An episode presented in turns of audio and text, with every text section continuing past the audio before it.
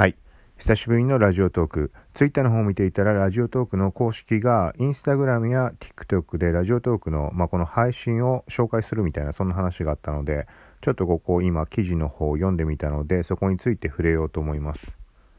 はい。でもなんかこのトークを紹介する記事の配信っていう風に記事タイトルがなっていて、あ、記事タイトル違うかな？まあ皆さんにご協力のお願いみたいな。はい、まあ要はさっき言ったみたいに TikTok だとかラジオトーク、これのラジオトークの公式アカウント、そこで動画とか画像の形式で紹介するという話です。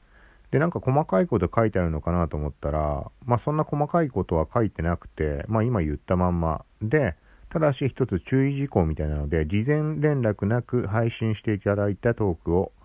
記事や公開 TikTok、Instagram 内にて紹介することがあります。はい。まあ、注意というか、まあ、配信している以上は、ここはそういう用途で使用されることがありますよっていうご了承くださいっていう、そういう話かな。はい。まあ、ということで、まあ、なんかハッシュタグとかあんのかなと思ったんだけど、ハッシュタグとかあるとね、なんか例えば力入れてここを配信してみようとか、はい。特別見てほしい、聞いてほしいところをね、投稿するとか、で、その他から選んでももちろん、ね、そこは運営次第だから構わないとは思うけど、うん。なんかまあ何にしても、あの、取り上げてほしいとかだったら、ね、まあ面白い配信なり、内容の濃いものとか、あと配信回数増やしてみるとか、そこら辺がポイントなのかなとは。はい。で、ツイートの方を見たら、なんか、あれだよね、あのー、なんだっけ。ラジオトークのテロップのやつ、シェア用のやつあると思うけど、あれとは別で一つ一つ作るってことなのかななんかね、あのいい感じの動画が流れてました。気になる人は、あのー、Twitter、ラジオトーク公式を見てもらうとわかると思うけど、はい、なんか雰囲気もあるような感じの、文字とかもなんか明朝体になってて、文字のサイズも強調する部分を大きくしちゃったとかかな。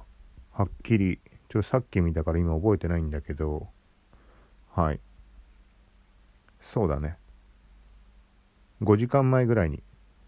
ツイートされてます。この公式のツイートはあの概要欄のとこにちょっとリンク一応貼っとくんで、はい。ということで、まあこれはなんかあれだね。なんか面白いというか、インスタとか TikTok もアカウントあるんだね、ラジオトークの。